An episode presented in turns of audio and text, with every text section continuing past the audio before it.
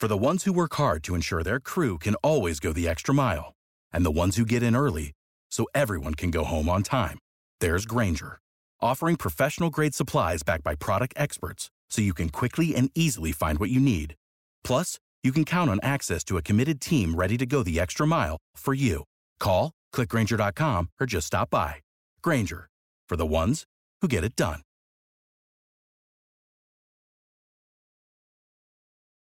Every team, every topic, everywhere. This is BLEAV.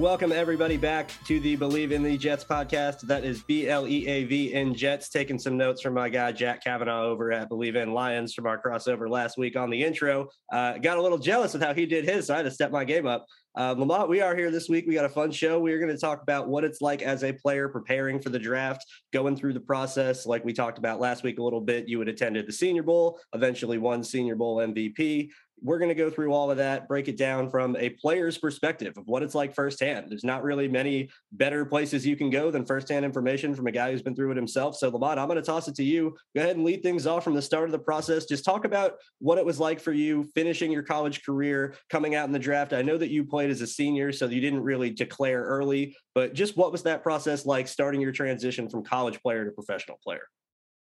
Um, well, for me, it started my junior year you know, I set all these records and, you know, a lot of people were telling me I should have came out. I had a really good season. Um, and I finished strong. I finished strong that year.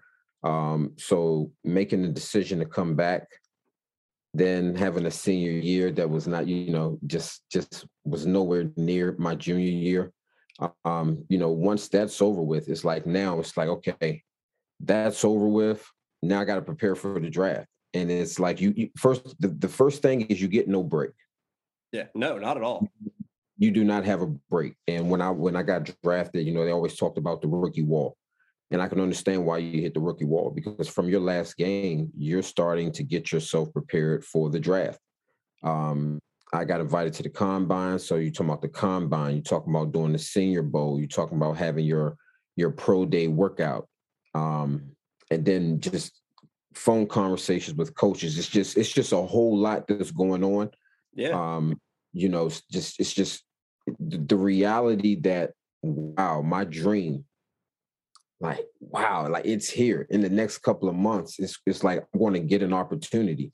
And so for these guys, it's it's it's a time that you that you really you just got to go, man. That's I think that's the best way that I can describe it. You just have to go. You know, you yeah. gotta you gotta push everything off to the side and just focus on the task at hand. You don't worry about friends. You don't have time for any of that. It's just I got to make sure I'm keeping my my nose clean because you could easily go from being a second round draft pick uh-huh. to not uh-huh. being drafted at all just by your associations if something happens. So these are all things that that the guys are going through. And um then once for me once I got drafted you know, forget before the draft process. When you go through the process and you get a chance to hear, you know, the scouting report on you, you know, it's like, wow. You know, you get a chance to hear what your college coaches really thought about you. And so when when things like character issues for me came up, you know, I was, you know, it was a character thing. You start to hear all these little things come up and, and how you handle it when a when a GM or a coach all of these different things. It's like every step that you take, it's like you're under a microscope. And so that's what these guys are going through right now. And once they figure out which team they're going to, like for me, when I got drafted to the Jets, I was like, yes. Like you hope that you go, like I was hoping that I got a chance to go somewhere that I didn't mind being. Right. Understand? Like, listen, I didn't want to play inside of a dome. I wasn't a turf guy. I wanted to play on some grass. I would have loved to have been somewhere that I can get home if I needed to get home. And then Herm Edwards, you know, a, a black head coach. Santana Moss went with the first pick. Curtis Martin is there. Like I'm sitting here thinking to myself, like, I got drafted to the Jets. I'm a train ride. I can hop in my car and drive home, but I'm far enough away that I'm away from home. So these are all things that these guys are thinking about. Yes, you want to get in, but you want to go somewhere that you actually you hope that you get to a team that you're like, all right, good. I want to be here. And for me, that's what it was for the Jets. Like I was happy to be there. I could not stand New York. I'm gonna put that out there right now. I could not stand New York when I uh, first uh, got it. It's there. an acquired taste, that's for sure.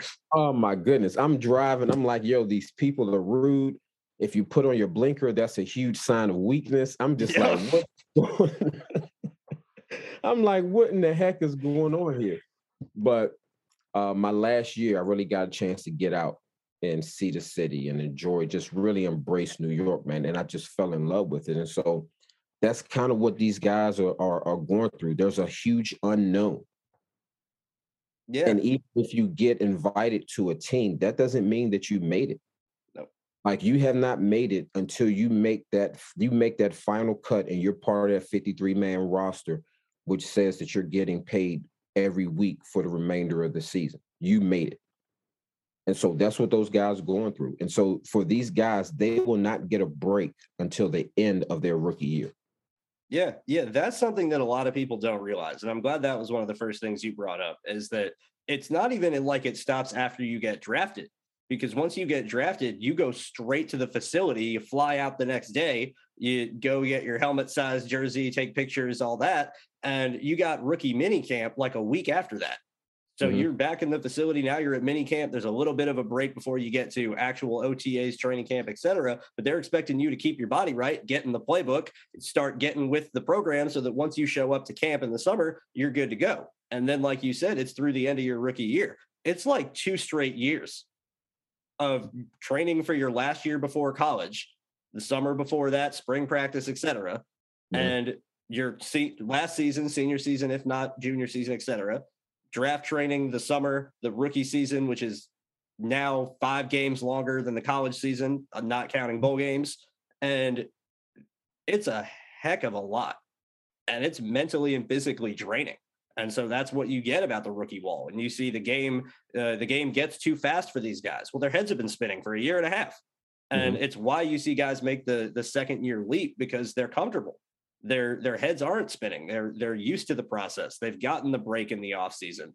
They're able to come back and and be fresh and they're not adjusting to the new place they're living like you're talking about. I think that's such an interesting point because from the fan perspective a lot of people would assume oh i want to go to a team that's good or i want to go to a team where you know i'm playing with this player i'm not having to worry about this and you're concerned about where am i going to live?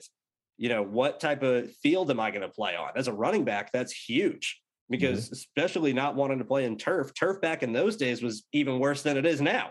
Yeah. And so I can completely understand not wanting to play in a dome and, and risk your injury and risk an injury in your career for that. It's it's really insane how much goes into being a player that people don't realize. They think you just show up and you play the game and that's it. But it's it's a 365 kind of lifestyle and kind of job. And that's where you see teams, especially the Jets and their brass, they want guys that love football to the core. They mm-hmm. want guys that would do this for free and because it's the only thing they love to do. And they're going to be dedicated to not only themselves, but the game in general and not do anything off the field to get their nose dirty to risk anything for themselves because it all comes back to that and how much do you love and respect the game where that's why the draft process is important. You would mention there's people that go from being high picks and then something can happen and then they fall out of nowhere. I remember a few years ago you had Lyle Collins, who was supposed to be a first round pick. And then there was the association of him being investigated for something that wasn't no good. And he ended up, he was cleared, was not associated with anything, but he ended up going undrafted. Yeah, uh, I remember Shane Ray a few years ago as a pass rusher out of Missouri that the Broncos took that was supposed to be a top 10 pick and got arrested for a DUI three days before the draft. And he fell into like the 22nd or 25th pick, if I'm remembering correctly. So it all matters. And mm-hmm. it's really, really important for these guys, especially the guys at the Senior Bowl, to put out that good first impression for the teams that are going to see them up close.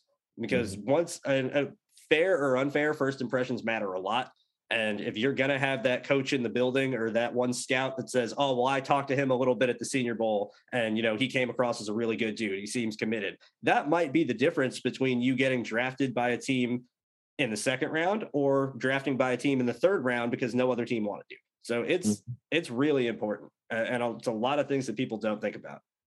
Yeah. And the other thing that people have to, that, that, that you're going through as a player during that process is you're interviewing people you're talking about agents, financial advisors. You have so many different people coming at you because now they're starting, you know, now they're starting to see the possibility of what you can make.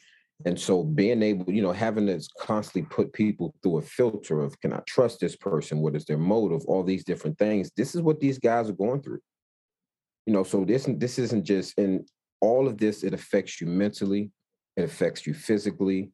And and that's a huge, huge part of it is when you make a decision on who's going to be my agent, when you make a decision on who's going to help with the finances, you know, all of those different types of things, these are things that are coming into place. And so, um, the good part for these guys, especially the guys to get a chance to go to the Senior Bowl, get a chance to go to the East West Shrine game, and all of those different types of things, is when you're out there with the fellas, when you're competing, when you're sitting in meetings, you're not worried about any of those things. Yep. You're not worried about any of those things. You're just enjoying the guys. You're enjoying the process. And so for all these guys that are playing in the Senior Bowl, um, you know, that moment when you're out there on the field, those meetings, the, the little bit of downtime you get, whether you're shooting pool or playing Madden or whatever the case may be, those are the moments right there that you get your chance to kind of just breathe and relax and just enjoy the process and enjoy the company of guys that you anticipate you're going to see on the next level. Yeah, absolutely. Absolutely. Because especially that's one thing that I really love about things like that in the combine and, and the senior bowl when they're done right is that everyone's there to compete, but no one's there to to get in somebody else's way. No one's yeah. there to to go out of their way to to put somebody else down. Everyone's competing for themselves and they're going to do everything they can in their own power to make themselves look as good as possible, but there still is that brotherhood. There still yeah. is that camaraderie where you can go and be having a one-on-one against a DB earlier in the day and like you said playing against him in Madden and chopping it up later in the night and mm-hmm. and that's really important because you need people around you anybody in any walk of life you need people around you that are in similar situations to understand what you're going through because no one else is going to understand what you were experiencing at that moment other than somebody else that was going through the process with you uh, yep. so I, I love to hear that. I think that's really that's really cool. Uh, one thing I've been wanting to ask you since before we even started this uh, podcast, uh, once I first found out we were going to get going to do it, was there's a lot of talk uh, about weird combine questions from teams that ask things that are unusual or go out of their way to do things that aren't quite makes sense to getting an idea for a player. So I've wanted to ask you what your combine process was like. What if any you had any weird questions or if anything was pretty standard or and, and what was your favorite or least favorite interview that you had while you were going through that process? Man. Um I, think for me, listening to some of the character things that were said about me coming out of school. Lazy, doesn't love football, all these different types of things that I'm just like, what? Like, I don't think there's anybody that can put on film and honestly say that when they watch me play the game that I don't love the game, especially with the type of back. You know, I'm not a flashy, I wasn't a flashy back. No. You know, I was up between the tackles, little shiftiness, got speed to go home run. But if it's one thing that was happening is I was getting hit. Downhill and go. Yeah. And so to hear some of those things, and then I had one particular team. Oh man, they tried to get under my skin. Oh my gosh, they tried, they tried to break me. Well, what's gonna happen if this? Well, we heard that you're this, that, and the third. And I'm just like, they're just sitting here yelling at me. And I'm just like, I'm just sitting here, I'm just saying to myself, you know what? Okay. Okay. And I remember after that interview, it shifted my whole, it shifted my whole thinking. It shifted my whole thinking. Um, I was pissed after it. Like I didn't, I, I was just so tired of the process. so tired of just hearing all of this stuff. And I'm just like, you know what? I just want this to be over with. Um, that's one thing that I remember. Um, and my body language was so bad in one meeting that I was meeting with the running back coach, and and it's crazy because he told me um, he basically told me, well, if you don't want to be here, you can like that's how Mhm. bad Yeah. like my body language was because I had just got a meeting where I was just being destroyed. Um, and it's crazy because I wound up playing for that coach. That's OG funny. Bobby T, Bobby Turner. He reminded me of it. He he reminded me of it, and I had a chance to play for him my last season. He co- coached Clinton Portis and Terrell Davis and, and Anderson, and just just I mean, just one of the best running back coaches of all time, in my opinion. Um, he reminded me of that. Uh, I, I think for me, the best moment was when it was over. Yeah. I didn't run a 40 at the combine. All I, I went, I did the interviews and I did my bench press. And um and after that, I, I I got up out of there. I was so happy to leave. I was so happy to get up out of that place. That for me, that was the best moment was when it was time for me to leave and go hop on that plane and come back home. That was the absolute best moment for me. yeah. Yeah. I can imagine. After what you were saying, I can definitely imagine that. Huh, I always thought it was so interesting from the outside looking in, where you have people where fans are so quick to say people don't love football, and Yeah. they'll they'll hear something from from anybody or anybody else, having never even spoken to somebody or even seen them play, to be mm-hmm. able to make that determination. So I always thought it was really interesting that people need to learn when they don't know they don't know. Yeah. And there's nothing wrong with saying that you don't know. And you don't have to sit there and go, oh, well, I'm sure someone doesn't have these problems, but don't just repeat something because you heard it without knowing anything firsthand. And a lot of those times that varies coach to coach, where a lot of coaches and a lot of teams might be more understanding or more willing to where they understand some people are just a little, for lack of a better word, crazy. You think of guys like Ocho Cinco or T.O., where no one was going to deny that when the game was on and you're in between the lines and the clock's running down, that they're not going to give it their all and that they're Mhm. not going to do what they can to go out and win.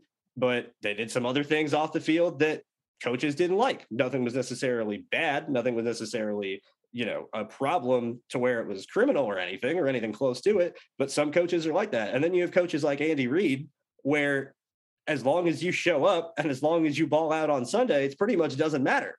And, and Mhm. anything else, and they'll be they're a lot more accepting of players that have had troubled past or character concerns or whatever you want to call it.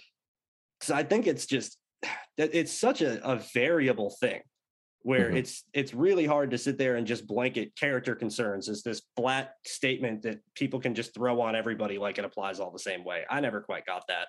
I try. I always try and stay uh, uh, outside of that, unless you got like arrested and there's proof on record that you did something wrong. I'm not going to go out of my way to say that I know anything or don't know anything. Uh, let's move along here. Um, let's Now, get I'm, to. Say, I will say this. I'm gonna say this. This Yeah, would be my ahead.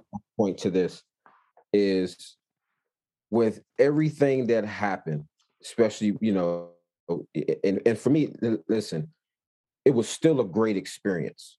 You can have a bad experience within a great experience. It was still a great experience right. because going throughout the whole process, I got drafted to a team that I felt the most comfortable talking to their coaches.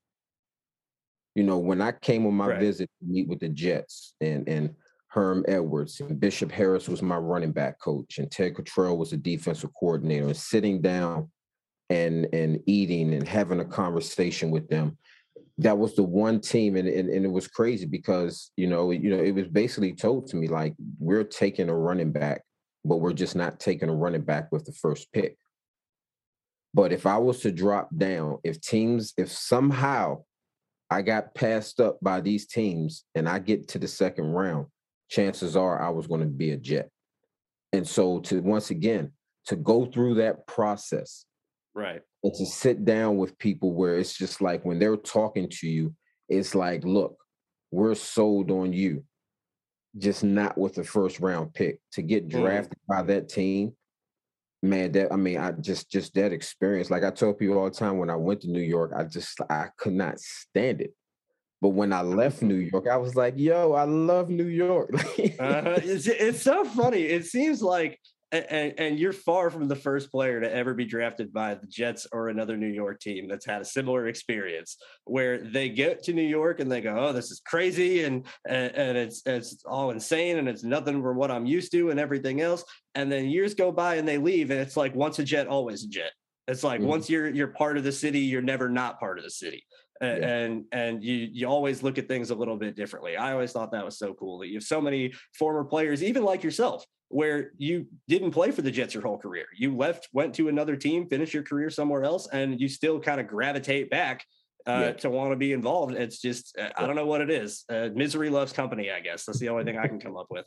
Uh, let's finish off here with our last little bit of preparing for the draft. I want you to go through draft day like what it was like waking up in the morning knowing that that was going to be the day. Obviously you didn't go first round but you did go second round. So mm-hmm. you had the thought of maybe am i going to go first? And then last but not least i want you to finish off with what it was like getting that call getting drafted by the jets.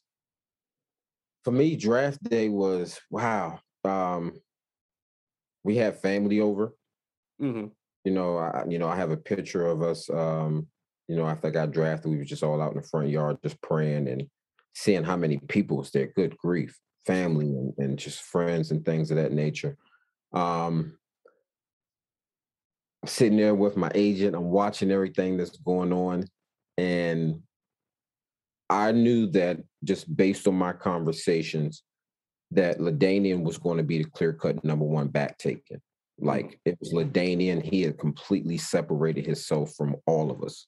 So I knew that it started. I knew that it started with him, and then for me, really looking and being realistic about it, I thought that it would be LaDainian, Deuce McAllister. I, I, didn't think that I had a chance to be picked before before those two guys. Um, and then you talk about um, um, Anthony out of Michigan. I want to say Anthony Thomas. Um, and I could be wrong with his name, but running back from Michigan, he got drafted. And then it came down between myself and Michael Bennett. I had actually got a call from a team saying, "Hey, you ready? You know, you ready?" I thought Minnesota was going to take me. Mm-hmm. I did. I really thought that Minnesota was going to take me. And when they had picked, I was sitting there, and when they took him, I was like, "Oh wow." I'm sitting here like, "Jeez!" I thought I was about to get drafted to Minnesota. So for a brief second, it was like, "Dang, okay." All right. So now I went from being like really, really kind of excited and nervous because I'm like, okay, shoot, I got drafted in the first round. And and to oh, okay. And then I just sat back and I thought, as the picks were going by and the picks was going by, I was just like, oh, all right, here we go. Well, we know we know they're not taking a running back, they're not taking a running back. And as that thing got closer and closer to the Jets, when my phone rang and I knew that it was them on the other line and I started talking to them, I didn't want everybody to know. But on the inside, man, I'm just telling you, on the inside, I was smiling. I was happy. And I'm sitting there on the phone. And when they came up and, and we watched it, and they announced the pick, and they said my name going to the Jets, I was like, they sleeping on me. That's what I thought. I was like, right. they sleeping on me. I was like, these character issues got me this, that, and the third. I went second round, but I was like, all right, I'm going to the Jets. And and from there, just you know, that's what it was. That's what it was like. It was it was it was a, an emotional roller coaster. And then to hear, hear Mel Kiper say that uh, they thought that this was a steal, I was like, okay. I was like, all right. And so for me, just that draft day, that experience, um, it was good. You had spoke earlier about having to leave like right afterwards. Well, there's a rule in place that I don't know how I, I, I can't explain the details, but at University of Maryland, I think we had a late graduation date or a late last day of the school, and there was something in place that you had to be finished school. So I couldn't by rule, I couldn't report right away. Mm-hmm. So I actually had a chance to get drafted and still be at home for a little while, taking care of things, getting some things in order before I left to go to New York. So for me, getting drafted by the Jets, it's just like everything worked out perfectly for me. Everybody said I should have came back. I made a decision to stay. I was rewarded because I got a chance to be the backup to one of the greatest human beings I've ever, ever met in Curtis Martin. Me knowing that I want to be a coach at the end of my career, to have a head coach like Herm Edwards, and to be able to watch him for four years. I mean, we went to the playoffs three out of my first four years with the Jets. Him as a head coach, he went to the playoffs three out of his first four years. Yeah. Like, so coming from never going to a bowl game to playing in the playoffs, winning the AFC East in, in one year, man, it was just, you know, it was just, it was just an amazing, amazing feeling, man. Yeah, yeah, I bet. That's awesome. I'm so glad that that you had that experience and that you were able to stay with your family a little bit too and get to yeah. be there and celebrate and not have to turn around and run. I'm sure that was I, am sure a lot of guys would have loved to be in your situation uh, and be able to do that. Uh, one last question I had before we get to some draft guys that I know you've been getting into. Um, mm-hmm. You ever play the Vikings in your career? Yes you ever play a little angrier when you played the Vikings because of the situation of them calling you and then not picking you? Not at all, because I was kind of hesitant. Because remember, I didn't want to play on turf. Ah, gotcha. So it was kind of like they called you and you're like, oh, okay. But then when it didn't happen, you were kind of a little bit relieved. I was like, I was like, you know, I was good. I mm. was good because I went to a team that that a I knew wanted me, mm-hmm. and and it was just a great experience you know like just it was just i mean it was a great experience. So for me everything that happened regardless of how good or bad it was it happened exactly the way it had to happen. And personally i feel like i was rewarded.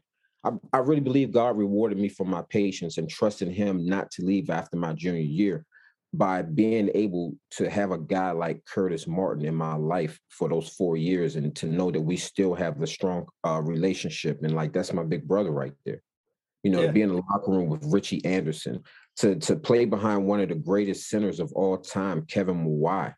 I yeah. mean, come on, you know. So, so for me, it all worked out great. Like I was, I was, man, I was so happy when the Jets drafted me. I was yeah. so that's that's awesome. I'm really happy to hear that for you. I love hearing all these stories about your time coming up in the league, in the league, all of it. We definitely got to get more of this as the off season goes on and we get into the summer. This will be a lot of great content for then. LaMont, I'm going to go ahead and let you get into some draft guys that you've been getting into. I know we got some Senior Bowl attendees in there as well. So go ahead and rattle off some of these dudes, what you've been seeing out of them on film. Well, I know we got the the Senior Bowl. Um, Daxton Hill, the corn, uh, the the cornerback from Michigan. Mm-hmm. You know, I just just just watching him play, I, I really, to me, he's a sneaky guy. He remind he looks like a guy that would fit with with what the Jets have going on. Mm-hmm. Um, I think that he's a ball hog. You know, he's going to put his body in there. He's going to tackle. Um, and the fact that he's played in the Big Ten, you know, you're dealing with the speed of Ohio State. You're dealing with the right. running game of, oh, yeah. of Wisconsin. Very so diverse type of yes. offenses and teams you got yes. in the Big Ten. You got all different types. You got spread teams, yeah. you got power teams, you got Wisconsin who runs a fullback and seven O linemen. You got you got all of it. Yep. And so anytime I can see a guy, anytime a, a, especially at the cornerback position, that a guy has played against a multitude of different styles of of of offenses, as you spoke on, um, that's a guy that I'm looking that I like. I like both the corners from Cincinnati. Me too. I, I, I like both those guys, uh, Coby Bryant, and I don't have the other guy's name written down uh, here. Is Ahmad Gardner? He goes by Gardner. Sauce. Ahmad Gardner, Sauce. Uh, yes, Sauce. Um, I really like Coby Bryant. Yeah, me too. I think, I, I think, that he has great. I think he has really good ball skills, and it's you. See, you see a lot of cornerbacks. They get PIs because they keep looking at the receiver and they never get their head turned around from what I've seen from him, he does a good job of making sure he's in good position. Then he gets his head turned around and he goes and make a makes a play on the ball. So I think out of those two, I think I like Coby Bryant better. I like I, I like Bryant better than Sauce. I think Sauce is is it has he he's taller. he, he has longer arms and I like and, and I like those things, but yeah. I, I just think as far as from from from being in the hip pocket of who he's checking, I really like Coby Bryant.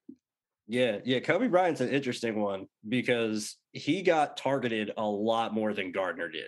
Because mm-hmm. Gardner is on the other side. He was the the big bad wolf of Cincinnati's defense, for lack of a better saying, and he wasn't targeted nearly as much. And I don't want to discredit him as a prospect because mm-hmm. he's my cornerback one, and I yeah. I'll I'll come out and say it. Uh, he's 6'3, about 200, 210 pounds, and moves like he's 5'11. Mm-hmm. Like the fluidity in his hips and his change of direction is what I think makes him a stellar prospect. Not that his tape is bad because he smothers guys, he makes plays on the ball, he'll come up and hit all the same, all that. But you're looking at him from the athletic profile perspective of that's why he's he's really high up is you got these long arms big build fluid at that size has i don't think he's given up a touchdown in his career uh, statistically so there's a lot to like with sauce gardner but Coby Bryant, he got slept on. And I think that that a lot of people, a lot of people think first off, think he's small because mm-hmm. they're used to seeing him next to Sauce Gardner. He's six one. Mm-hmm. He's like six one, like 198. Like mm-hmm. he's not small at all. He's an outside corner through and through. And just like Gardner, he's got really good change of direction for that size. And I agree with you for one thing that you said. He knows how to play the ball mm-hmm. where you got to, as a defender, especially a corner, covering your man is one thing, but you got to play the ball too. And so when he has that ability to change once he is in in position and he gets into a receiver's hip pocket, his ability to relocate and find the ball in the air is is really really good. I I like him a lot as well. He would be he's a guy I'm I'm looking at that in we're in February right now, the start of February. A lot of people think he's going to be mid second, maybe early third round pick. I think it's only a matter of time. I, I, he's going to go higher. I think he's going to begin like by when it's all said and done, he's a top 50 pick. Yeah. Yeah. I'm with you on that. I'm with you on that. Um, my next position, um, I saw I, I like Carson Strong. He to me, Carson Strong is is he, first of all, he's a pocket passer. Through and through. I, I, but but I like his arm. He can definitely. I mean, he he can throw the ball. Yeah. I think that he's one of those guys that that you kind of keep an eye on. You know, I don't know where he's going to go in the draft, but I, it'd be really interesting to see which which which team he goes to. Personally, I think that he would be a great fit in Pittsburgh. I could see that. I think Carson Strong will be a great pick in Pittsburgh. They're a run heavy offense. They're going to protect the quarterback, but they have weapons out there that can run routes. They just needed a quarterback that can get them the ball. Exactly. Um, I like I like his decision making, and like I said, I, I really like his arm. So I'm going to pay attention to him and, and see how things go for him and which team he he ends up at. I think another I think another possibility, and we talked about this uh, last week, was is there a chance that that I like him with the Vikings also. I like him with the Vikings. Anytime you're a rookie quarterback coming into the National Football League, I truly believe that if you have a run game that will support you, you have a better chance of being successful because it's not all on your shoulders. Um, so, like I said, I'm really going to be paying attention to Carson Strong.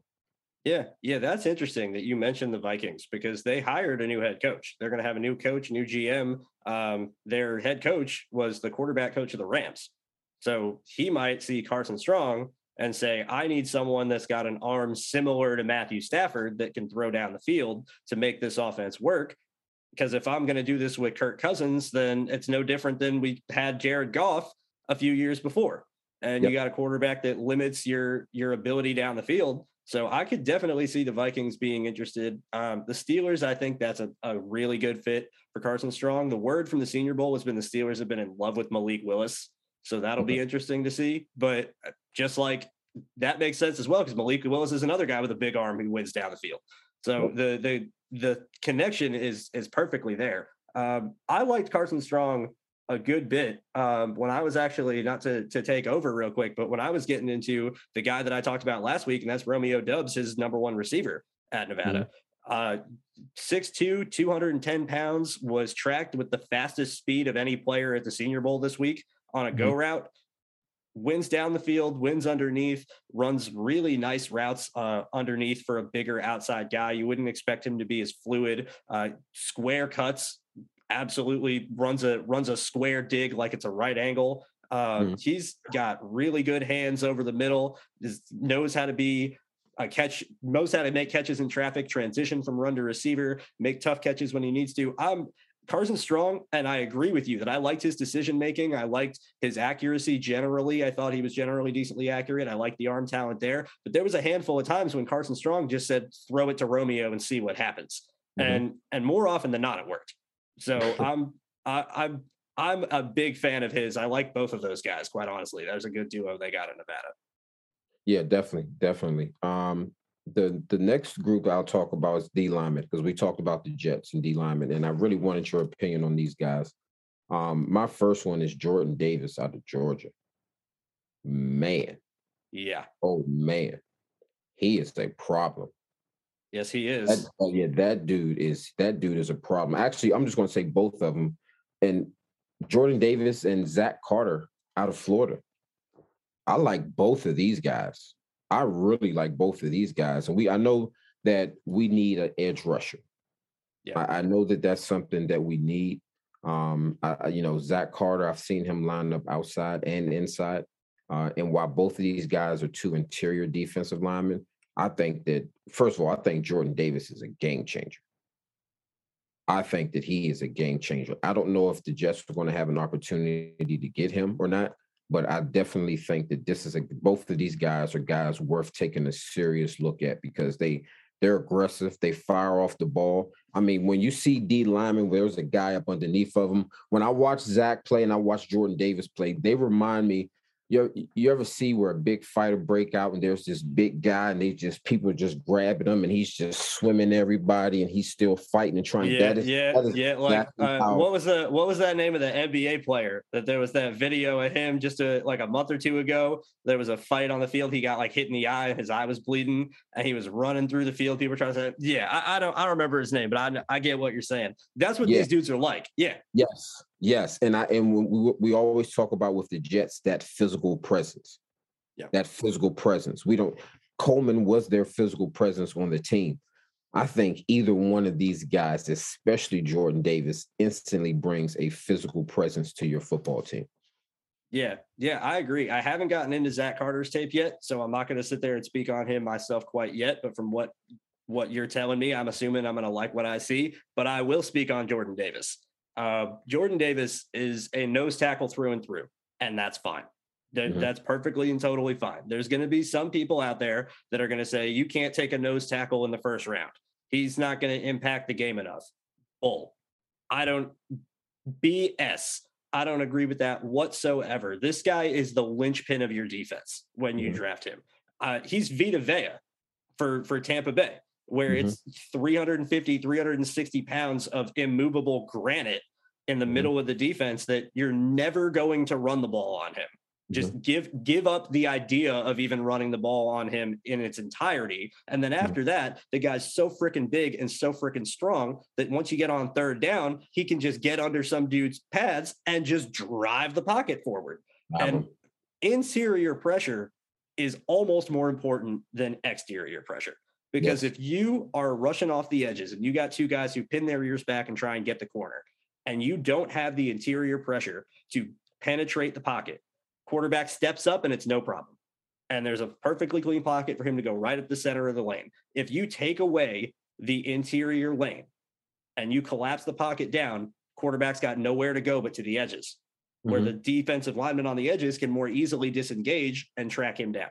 So mm-hmm. there's a huge proponent to three down nose tackles, mm-hmm. guys that you don't have to take off the field because they can still generate some pressure in the pass game and still be an effective weapon on more than just one occasion. We got to stop thinking about guys in the he's a nose tackle, put him in the middle of a 3-4 defense and forget about it. Mm-hmm. That's not what he is. Mm-hmm. This guy is a gap destroyer. This guy is a an interior run detonator. Mm-hmm. There is there might not be when you look at it like this. This is kind of how I try and view prospects sometimes. There might not be a guy who does what is asked of him better than Jordan Davis in this yes. entire draft. Yes. Yes, in terms of what is his role in the defense and what is his job to do. The Georgia coaches tell him stop every run on the interior and collapse the pocket on pass downs. Mm-hmm. I don't know that there's another guy that does what is asked of him better than Jordan Davis did this past year as Georgia's defensive lineman. So I agree. I don't think the Jets are going to have a chance.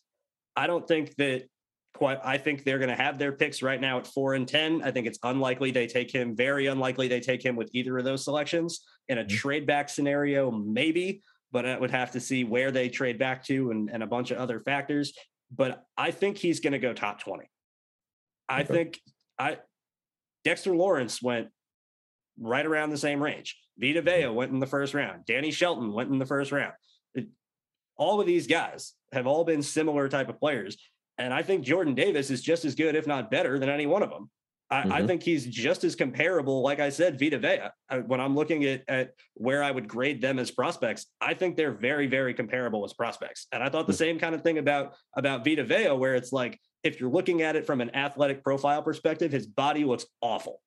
That's you're not you're never going to sit there and go that guy's going to win the beauty contest or, or that's your your rocked up stud defensive lineman. If you want that guy, go go draft Jermaine Johnson, and I love him too. Don't get me wrong, uh, but that's not what these guys are. These guys are the big uglies on the interior for a reason, but it's that special type of strength that they have.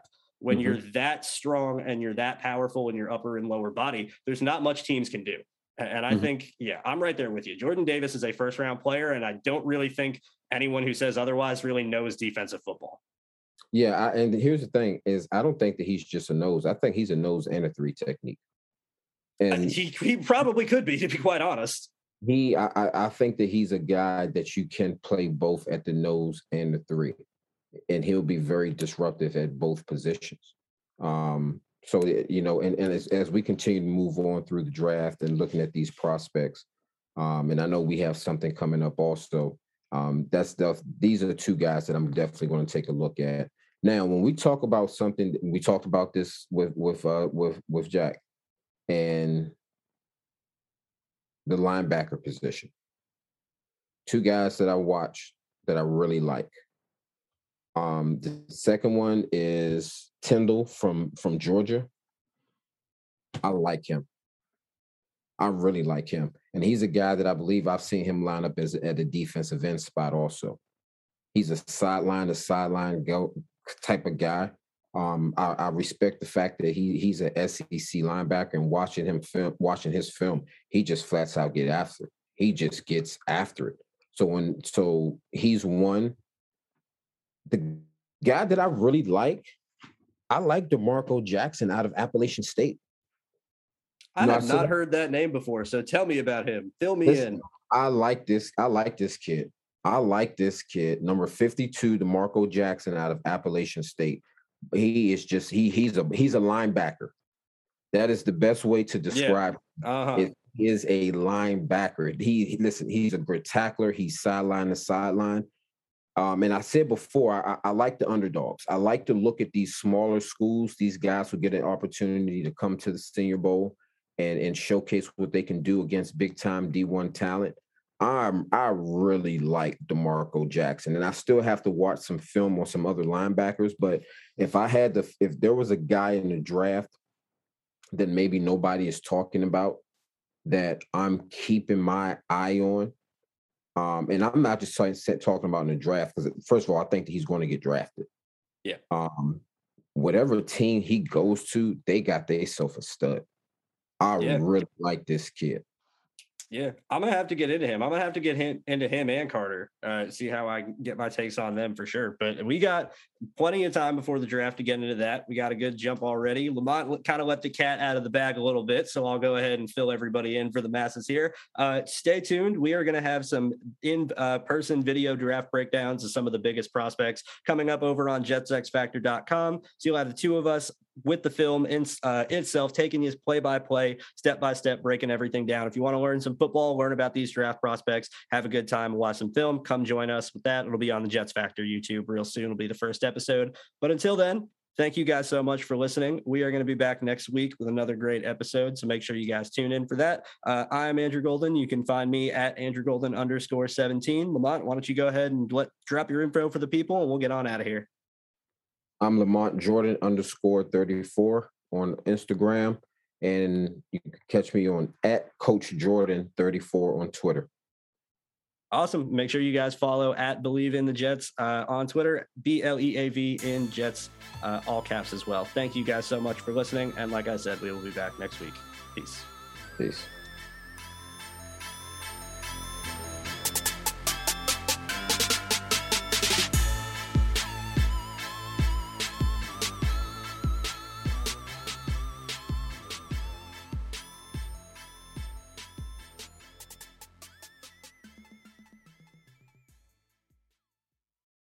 Without the ones like you, who work tirelessly to keep things running, everything would suddenly stop. Hospitals, factories, schools, and power plants, they all depend on you. No matter the weather, emergency, or time of day, you're the ones who get it done. At Grainger, we're here for you with professional grade industrial supplies. Count on real time product availability and fast delivery. Call clickgrainger.com or just stop by. Grainger for the ones who get it done.